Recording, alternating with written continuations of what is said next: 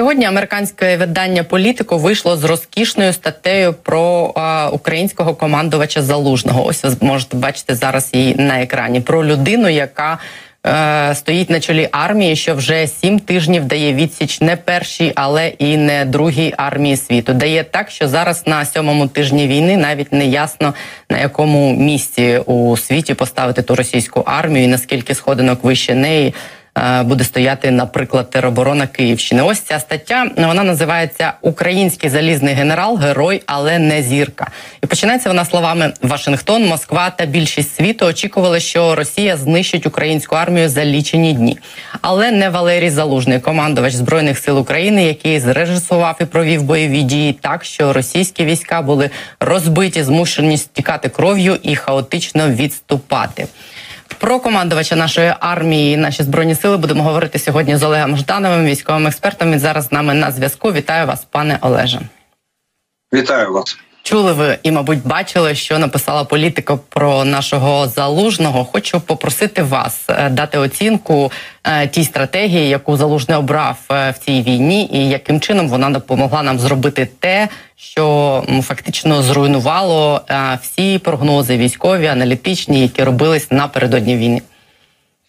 Ви знаєте, тут спрацював фактор. Саме головний фактор у навчанні військового це бойовий досвід. Справа у тому, що генерал Залужний став генералом і отримав бойовий досвід ще в 2014 році. Він тоді командував бригадою, і е, ось цей досвід тієї війни він зараз проявився тут в його талантах, плануванні в організації, плануванні і веденні бойових дій. Тому тому ми отримали дійсно не паркетного генерала, не штабного генерала, а саме бойового генерала, який розуміється на війні на війні і вона у нього вже друга. Якщо якщо брати за першу 14-15 рік, тому ми маємо такий результат. Я так розумію, що свою роль зіграло ще й те, що е, українська і російська армія це зараз е, дві зовсім різні армії в плані того, як вони навчені воювати. Що ота от історія, що ми вчилися воювати за стандартами НАТО, вчилися е, так, щоб е, всередині армії взаємодія була за стандартами НАТО. Це зовсім інша історія, ніж так, як воюють в російській армії за стандартами, я так розумію, ще радянської армії. Це зовсім інший принцип управління військами, і це теж нам таку перевагу. Да, ви абсолютно праві. Ми вісім років. Ми не не втрачені не вісім-сім. У нас в 15-му е, закінчилася активна фаза бойових дій. Ми фактично почали от навчання з того періоду. І я скажу, да, особливо в останні роки перед війною о, у нас е, проводилось там від 10 до 15 навчань міжнародних навчань на на, на тільки на території України, і ми постійно опановували новітні методики планування. І ведення бойових дій, і сьогодні ми їх застосовуємо. А стосовно збройних сил Росії, да, ви абсолютно праві. Вони досі діють на по, по бойових статутах і підручниках, які були написані ще е, в період радянської армії. І вони так і в спадщину і і е, у них дісталася ця методика і ця навченість. І до речі, от я згадаю слова пана Кулеби, який сказав, що ми да, ми можемо дійсно ми можемо побачити е, на Донбасі під час, от, е, якщо вони розпочнуть другу наступальну операцію. Е, то ми можемо побачити такі е, битви, як на кшталт Другої світової війни, коли важка техніка, е, танкові колони, атака в єдиному броньованому порядку, і таке і таке інше. Е, наскільки оцей другий наступ, яким нас всіх лякають, буде відрізнятися від того першого наступу? Е, чи вони зроблять щось по-іншому, щоб ну, провести його на їх думку ефективніше? Вони не зможуть його зробити по-іншому, тому що вони по-іншому не не, не навчені. Це перше.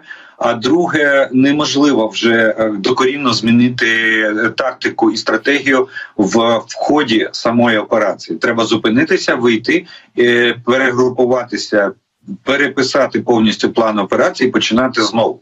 У Росії немає такої можливості, тому що немає часу. Ми не будемо чекати, коли вони там перегрупуються. Ми починаємо. Ми постійно, до речі, ведемо бойові дії проти російської армії, постійно наносимо і ураження. І з кожним днем вони от чому проблема? Вони не можуть зібрати цей ударний кулак, тому що вони ми вже організували їм своєрідний конвейер. Коли вони підтягують тільки резерви, вони змушені ці резерви кидати в частини на поповнення втрат, що особового складу, що техніки і озброєння.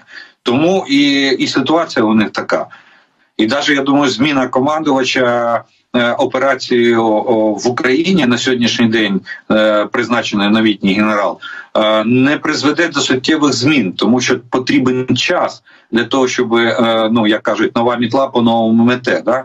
То потрібен час для того, щоб ця мітла почала мести цю, цю систему військового управління. Я прочитала днями е, таку е, дивну історію. Її написав е, Том Купер, австрійський військовий аналітик. Він пояснює, що цього Олександра Дворнікова призначили командувачем саме для того, щоб він налагодив координацію всередині тих армій, які воюють зараз в Україні. Його версія звучить так, що нібито досі усі ці сім тижнів майже операцією в Україні керував безпосередньо Путін. Що нібито він особисто віддавав накази отим арміям, яким тут які тут воюють, і кожен з командирів е, цих армій е, виконував ці накази в межах е, здатності своєї розуміти ці накази Путіна. І тому вони діяли не скоординовано одна від одної, та не ту захищала, та тій не допомагала. Коли підходила одна армія, то вже нікому було надавати підтримку, і саме тому тут їх війська і е, отримали те, що отримали, і в такому хаосі відходили, відступали е, з тих місць, де вони відступали. І тепер, начебто, цьому дворнікову доручено це все змінити. Цю вертикаль управління військовою, і тому його і призначили. Чи е, вірите ви в правдивість того, що Путін міг віддавати накази безпосередньо командувачам армії? Ні, я в це не вірю, і це не так працює. Е, справа ось у чому. Справа в тому, що е, я так розумію, що командувала операції, керував операцією Генеральний штаб збройних сил Російської Федерації, і там були напрямківці, які були призначені на кожну армію. А саме головне, так як не було створено єдиного централізованого е, органу управління, який би приймав на себе всі завдання і розподіляв би їх між арміями. А додайте ще сюди амбіції кожного командарму, який хоче вислужитися і показати, що він найкращий. Ось це призвело до того, що там повністю відсутна взаємодія. Ось що головне, і це до речі була головна проблема збройних сил Росії е, радянського союзу.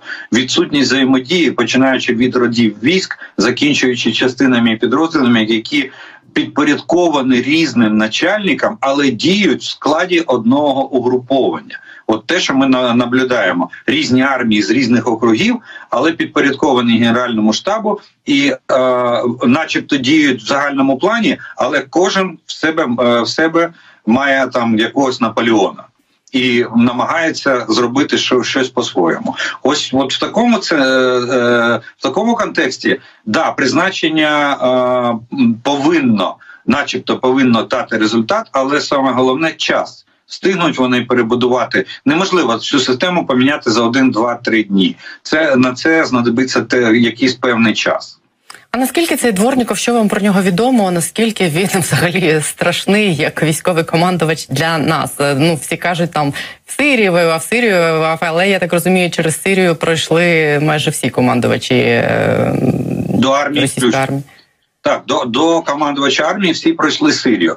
У нього друга чеченська війна, і е, Е, є ще за плечима, ем, але ну більше я думаю, що головним чинником послужило те, що він більше всіх обізнаний в обстановці, тому що він через нього керував через південний округ, керувалася, створювалася до речі, восьма загальна військова армія. Це перші другі армійські корпуси в Донецьку і Луганську відповідно, і е, ця 150-та дивізія, і він постійно обіймався цими проблемами е, організації ведення бойових дій проти збройних сил України. Ось ось е, я думаю, чому це по перше. По-друге, він єдиний з е, начальників округів, хто має звання генерала армії. Все решта генерал-полковники і командарми генерал-полковники, і тут по субординації він старший за них. От що стосується його особисто організаційних здібностей, ну я тут особливо не скажу, бо я ну особисто з ним не знаком. Але але я можу зауважити, що в нього дуже сильний начальник артилерії Південного округа, е, генерал Ігор Баришов. Я його знаю особисто. Е, він закінчив Хмельницьке артилерійське училище, от, але він сам з Ростова на Дону. І е, ми служили разом в Німеччині. Так, от у нього дуже багатий бойовий досвід, і е, він доволі сильний е, організатор. І тому я думаю, що ми в діях артилерії російської можемо побачити зміни ну десь найближчим часом за тиждень, а, а може і менше. От я вас власне і хотіла попросити розказати нам, як на вашу думку буде розвиватися ситуація цього найближчого тижня, і до чого нам треба підготуватися, де нас чекає небезпека. Ну у нас небезпека, от, саме небезпечний напрямок на сьогоднішній день стає це Ізюм. Це намагання Російської Федерації оточити наші війська в зоні операції об'єднаних сил, і в принципі це буде ключовим моментом всієї оборони на Донбасі.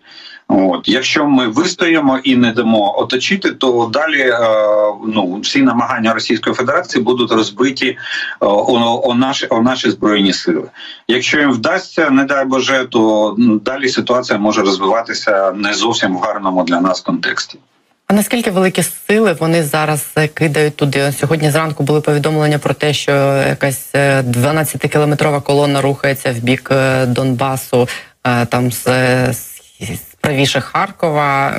Скільки їх взагалі там, скільки вони змогли мобілізувати резервів, людей, техніки для того, щоб е, влаштувати оту другу світову, про яку вони мріють повторити?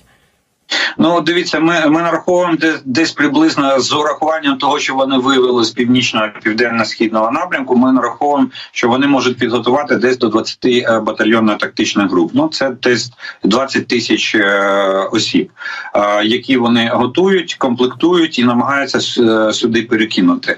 Але судячи з того, що вони заводять отак окремими батальйонно-тактичними групами, ну я думаю, що 12 кілометрів колона це десь зайшло три батальйонних тактичних групи, не більше. До речі, вони і розділилися на три колони і пішли в три різні боки. І одну з цих колон ми вже знищили. На на даний час, от за тією інформацією. Ну от і судячи з того, що вони їх так поступово вводять і будуть нарощувати зусилля з наступу, то у них не дуже не виходить їх відновлювати боєздатність. Ось тут ще організаційна проблема. Тобі ж не вистачає особового складу, людського ресурсу, і, мабуть, є проблеми з технікою озброєння. До речі, вони розгорнули цілу сітку в зв'язку з тим, що економіка на сьогоднішній день не, не спроможна, і це дуже довго возити е, підбиту техніку на заводи і в зворотньому напрямку. Вони в Білорусі розгорнули цілу сітку е, ремонтно відновлюваних батальйонів і вивозили техніку з України, ремонтували і знов завод. Так ось вони зараз згортають їх в Білорусі і будуть перекидати на наш кордон на сході. На сході України для того, щоб відновлювати техніку озброєння, пошкоджену в ході бойових дій.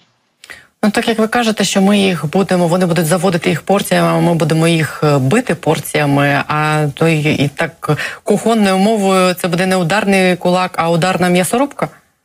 Да, починає ну, фактично, це да. Вони розтягують у часі свій наступ. Для нас це дуже позитивно. У нас, е, якщо ми ми готові на сьогоднішній день, і ми дійсно будемо бити просто по частях. Це розтягнеться у часі. Це буде немножко складніше в плані. Е, витрати ресурсів і виснаження самих наших військовослужбовців, але е, це я думаю буде легше ніж утримувати один масований е, удар такої залізної махіни, яку вони хотіли сформувати. Чи зрозуміло вам станом на зараз з розташування їх сил? Чи відмовились вони від ідеї взяти Харків? Е, так, справа в тому, що Харків це другорядне завдання. Вони будуть його атакувати. Я навіть не виключаю, що будуть атаковані наші війська і на північному кордоні з Білорусі, тому що вони там залишили по одній, по дві батальйонно-тактичні групи. І це, до речі, повинна повинна спрацювати ефект е, знов ж таки наступу одночасного наступу зі всіх боків тільки головний головний зусилля на східному, на Донецькому напрямку. І до речі, 12 квітня вже призначена зустріч Путіна і Лукашенка. І я думаю, що він там буде його душити. Чи ну, я маю на увазі Путін Лукашенка, щоб той розпочав теж наступ саме в цей же час на Волинському напрямку.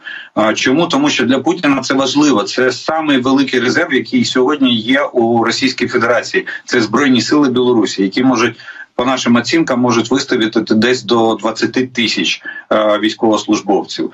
Е, це не критично для нас, але це буде проблема. І воювати на двох фронти буде набагато е, тяжеліше ніж воювати на одному фронті. Ось така приблизна. Так, от загроза Києву і Харкову може статися тільки в тому випадку, якщо вони будуть мати, якщо ключове слово, вони будуть мати успіх на, на Донбасі от в зоні операції об'єднаних сил. Тоді да, тоді вони можуть.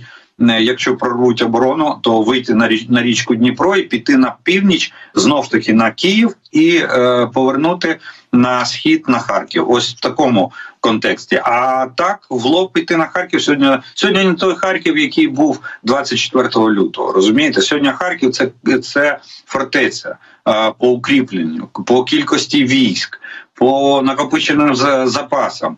І такого, допустимо, Маріуполь тримається, який з ходу був атакований, і фактично навіть не підготували там не барикад, не, не засад, нічого. І він тримається вже більше місяця. То сьогодні Харків брати ну там на угруповання 1100, щоб його точити і потім методично а, штурмувати. Такого в них немає. Краще б, звичайно, не Путін додушив Лукашенко, а Лукашенко придушив Путіна. Але як ви думаєте, я погоджуюсь, да. Але як ви думаєте, ну взагалі є шанс у Путіна змусити Лукашенка віддати наказ вводити війська? І є чи зважаючи на ті заяви, які робив Лукашенко протягом цього тижня, що він хоче бути і перемовником, і гарантом нашої безпеки, чи зважиться він на це? Я думаю, що він буде петляти до останнього. Е, справа у тому, що якщо він віддасть наказ, далі він стає вже не е, підспір'ям для Путіна, а завадою. На путі на шляху створення союзної держави, е, і там єдина система вже військового управління побудована. До, до речі, вона відпрацьована вже на практиці в ході навчань союзних зусилля, які вони провели напередодні війні. Да? І е, що що від Лукашенка потрібно? Потрібно політичне рішення на введення білоруської армії в Україну. Якщо він е, це зробить, далі він тільки буде заважати Путіну, і питання його усунення стане питанням часу. Я думаю, що він це чітко розуміє, і буде петляти до останнього, як заяць. І остання е, точка на карті, про яку я хотіла б у вас уточнити, чи е, відмовляться росіяни від спроб створити е, так звану ХРНР на Херсонщині? Я думаю, що вони зараз не будуть поспішати зі створенням цих ХНР. Чому тому, що е, якщо е, ну вони будуть сподіватися зробити єдине якесь е, утворення нове політичне, і а, потім знов ж таки заштовхувати його а, назад в Україну. Вон, ну, поки Путін у руля Росії він ніколи не відмовиться від політичного поглинання України і а, приєднання її до союзної держави. А велике об'єднання політичне буде. Ну я думаю, що буде їм легше вштовхувати в і федералізувати, намагатися федералізувати Україну, але це. Е, може відбутися, якщо вони е, отримують хоч якусь перевагу на Донбасі. Слухайте, а чи дивилися ви цього тижня цю статтю, яку написав оцей їх е, аля філософ Тимофій Сергійцев про те, як вони збирались проводити тут цю денацифікацію, деукраїнізацію, ці концтабори, розстріл всіх, хто всіх нацистів і бандерівців, які тримають зброю в руках, і навіть того населення активного, яке їх підтримує. Ну ці всі жахи. Як ви думаєте? Думаєте, чи це був їх план такий, чи це просто лякалка? Ні, чому це це до цього треба ставитись дуже серйозно. Чому тому, що це програмна стаття? Це фактично вона вона програмна до того моменту, поки ми не перемогли. Коли ми переможемо, це буде явка сповільною для Гаагського трибуналу. Але я вам скажу, що суть цієї статті можна викласти одною фразою: бачиш українців, вбий українця. Ну це програмна стаття, і ем, Це дуже дуже для нас серйозний такий дзвіночок. Це говорить про те, що вони нас ніколи не сприймуть як е, народ, як націю, як державу. І скільки вони скільки вони будуть існувати, от Росія буде існувати, стільки у нас буде е, проблема в відносинах. Вони будуть постійно намагатися нас поглинути. Тобто, у нас є наш єдиний вихід, щоб їх не існувало. Да, або ми, або або вони. Ну це в класичному варіанті. А в житті нам прийдеться ставати, е, якщо ми хочемо існувати разом з ними, нам прийдеться стати ну другим Ізраїлем або Швейцарією. Я би я би е, взяв би за основу швейцарський варіант, но тільки він без нейтралітету, тільки в регіональному союзі. У нас є Е, ну чудова нагода зараз Британія, Польща, Україна заключити регіональний союз і відчувати себе в більшій безпеці, але бути готовими до будь-якої ситуації і розвитку подій. Е, останнє тоді питання, зовсім останнє. З огляду на те, що пише про нашого залужного політику, з чого ми власне починали, з огляду на те, що деякі військові експерти кажуть, що нам зараз е, захід надасть тільки зброї, що ну ледь дадуть ледь не все, що ми хочемо, крім ядерної зброї. Е, деякі військові експерти кажуть, що з таким ресурсом, з такими силами і з такими вміннями, і з таким командуванням ми маємо шанс взагалі завдати Росії такої поразки, що військової я маю на увазі, що вона ніколи від неї не оговтається. Чи вірите ви в такий в можливість такого сценарію? Так само запит цього від нас і очікуємо. Це ну я про це говорю з першого дня війни. Що захід поставив перед собою завдання, що тільки через повну військову поразку Російської Федерації е, вони зможуть змінити політичний устрій в Російській Федерації. Якщо вони змінюють політичний устрій і е, усувають Путіна і його кома і його оточення від влади, тоді да тоді є сподівання на лібералізацію Росії, але тоді ми повинні стати гарантом безпеки Росії. Ось тоді це питання буде вирішено і вирішено на якийсь певний період часу. Я проти. Я хочу, щоб ми були гарантом її небезпеки.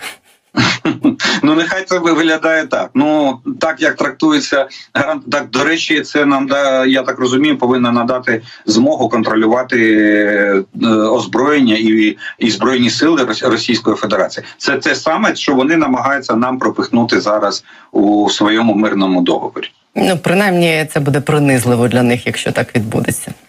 Ну а той, хто програв війну, той не вибирає. Е, добре, будемо сподіватися, що так воно і буде. Дякую вам за те, що ви сьогодні приєдналися до нашого ефіру. І так на такій оптимістичній ноті ми з вами його закінчимо. Добре, до побачення. До побачення. Дякую. Олег Жданов, е, військовий експерт, був з нами на зв'язку.